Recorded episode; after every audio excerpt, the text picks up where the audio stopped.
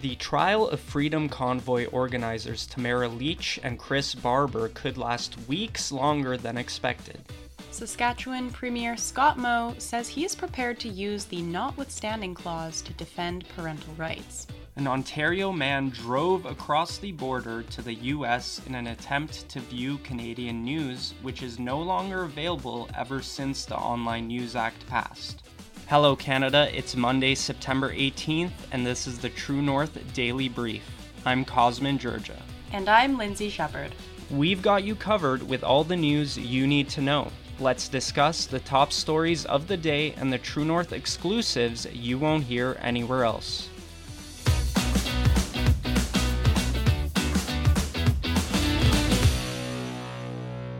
Freedom Convoy organizer Tamara Lich's lawyer says the ongoing trial of Lich and Chris Barber will likely push the trial well beyond its scheduled sixteen days due to a glacial pace from the Crown, hundreds of pages of documents, and the addition of new witnesses. Defense lawyer Lawrence Greenspun said, quote, "The way this trial's going, I don't think two weeks is even going to be enough.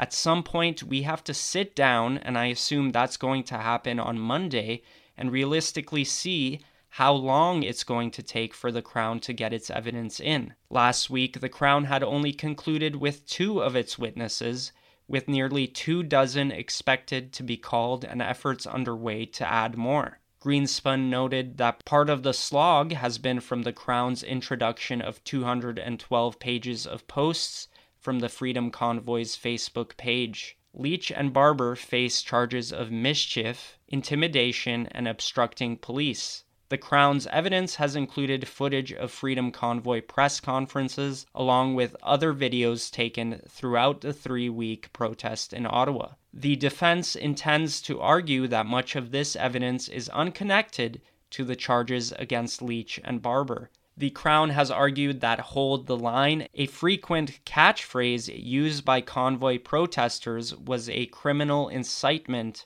though the defense plans to dispute this. So, Lindsay, this is a high-profile trial. There's a lot of public and media interest in this case, and obviously there's a lot of evidence being submitted by the Crown to attempt to prosecute Lich and Barber for their involvement in the Freedom Convoy. To me, personally, sixteen days seems like a very short time for such an important undertaking. Do you think this is expected, these delays, and could we see more delays coming up? Well, Cosmin, first I wanted to mention, it's interesting how the Crown is arguing that "hold the line," which is the convoy protesters' catchphrase, is a criminal incitement, because Tamara Lich's book, which she released earlier this year, is titled "Hold the Line."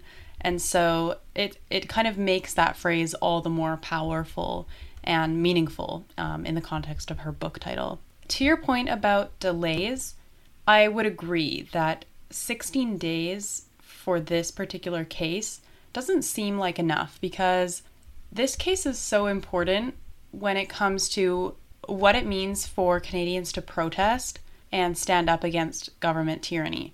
Because remember, the Freedom Convoy protesters were standing up against vaccine mandates, and we can really credit them for getting rid of the mandates in this country. Unfortunately, I think a lot of Canadians have just come to expect delays from our court system, and it's very hard to find statistics about, you know, whether Canada has one of the slowest or most delayed court systems in the world, but certainly I can say I've never heard anyone compliment Canada's justice system ever. Saskatchewan Premier Scott Moe says his government will defend its rule requiring parental permission for transgender students under the age of sixteen to use different names or pronouns at school, even if it means using the controversial notwithstanding clause in the Charter. The Premier announced earlier this month that his government hopes to have the new policy cemented in legislation by the fall. Moe said the impetus for the new policy was a strong push from Saskatchewan parents. In an interview with C B C News on Wednesday, asked about the possibility of using the notwithstanding clause as an option, Moe said that, quote, If necessary, that would be one of the tools that would be under consideration, yes. Moe added, quote, "The notwithstanding clause is present for a reason, so that duly elected governments can represent their constituents when necessary." The notwithstanding clause, embedded in Section thirty-three of the Canadian Charter of Rights and Freedoms, allows provinces to override some findings of unconstitutionality and thus protect legislation against being scrapped by the courts. The provincial government is facing a court challenge from the University of Regina Pride Center for Sexuality and Gender Diversity. University of Regina Pride is being represented by Egale Canada, an L G B T Q plus advocacy group. Moe said that his government will use a variety of tools to make sure the policy is upheld. Cosmin, is it about time that premiers take a stand for parental rights? What about other provinces like Alberta and Ontario? I was surprised to see Ontario Premier Doug Ford wade into this debate before Alberta Premier Danielle Smith. Doug Ford recently said, you know, it's up to parents how they raise their children. It's not up to teachers, and school boards don't have a role uh, in indoctrinating kids. Their role is to set up kids for the future. I think in Canada, we've reached a point where the dam is breaking and the parental pressure uh, to address some of these things we're seeing in schools is finally catching up. You know, in the United States, uh, it's been qu- quite some time since this debate has been ongoing.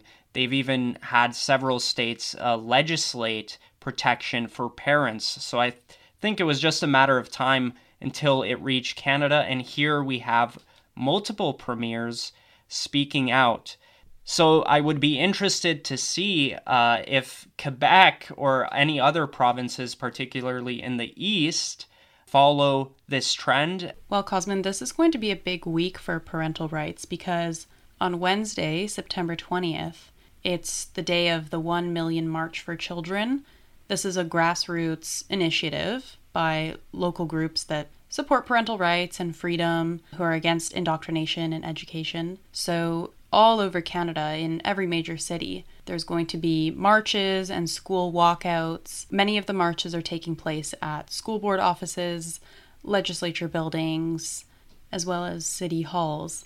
A few days ago, the B C Teachers Federation, so, you know, the B C Teachers Union, they penned an open letter saying that the One Million March for Children is a coordinated attack on the L G B T Q two S plus community.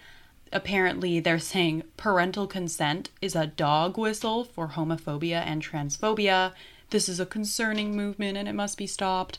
So um, they're calling on the government in B C to denounce the One Million March for Children, as well as the opposition leaders.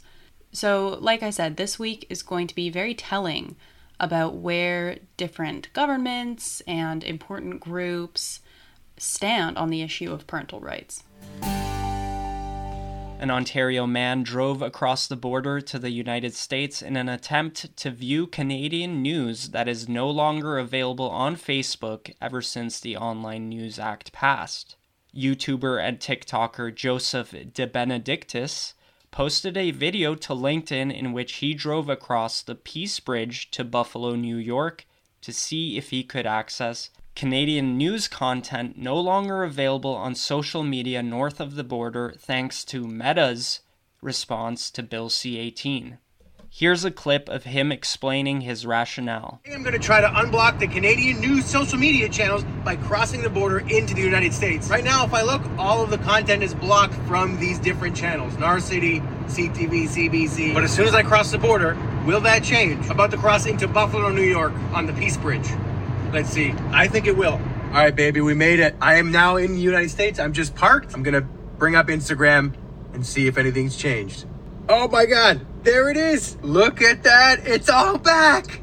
Oh, I've missed all the Canadian cultural stuff. Wow. Too bad nobody in Canada will see this video.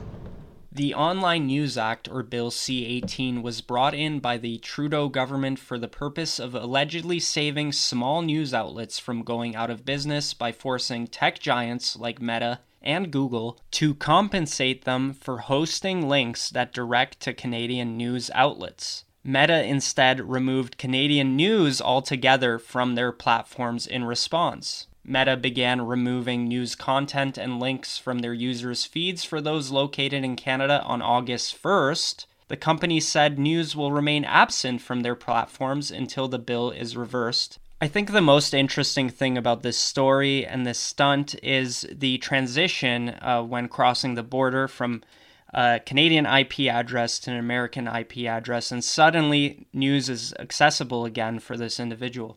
But a lot of people who, for example, use V P Ns knew this already. If you just change to an American location or any other location in the world from Canada, you can still access Canadian news. Also, like, if you just visit the websites, you can still read the news in Canada. It's only blocked on Facebook currently. Well, let's remember, folks, that you can still go to your search bar and just type in the address of the news place that you want to go. You can still just type in w w w dot t n c dot news, for example. It does, however, you know, with Bill C eighteen, the Online News Act, it does make it difficult, though, for independent news outlets to get noticed, because we can't attract new audiences through Meta anymore, through Facebook or Instagram.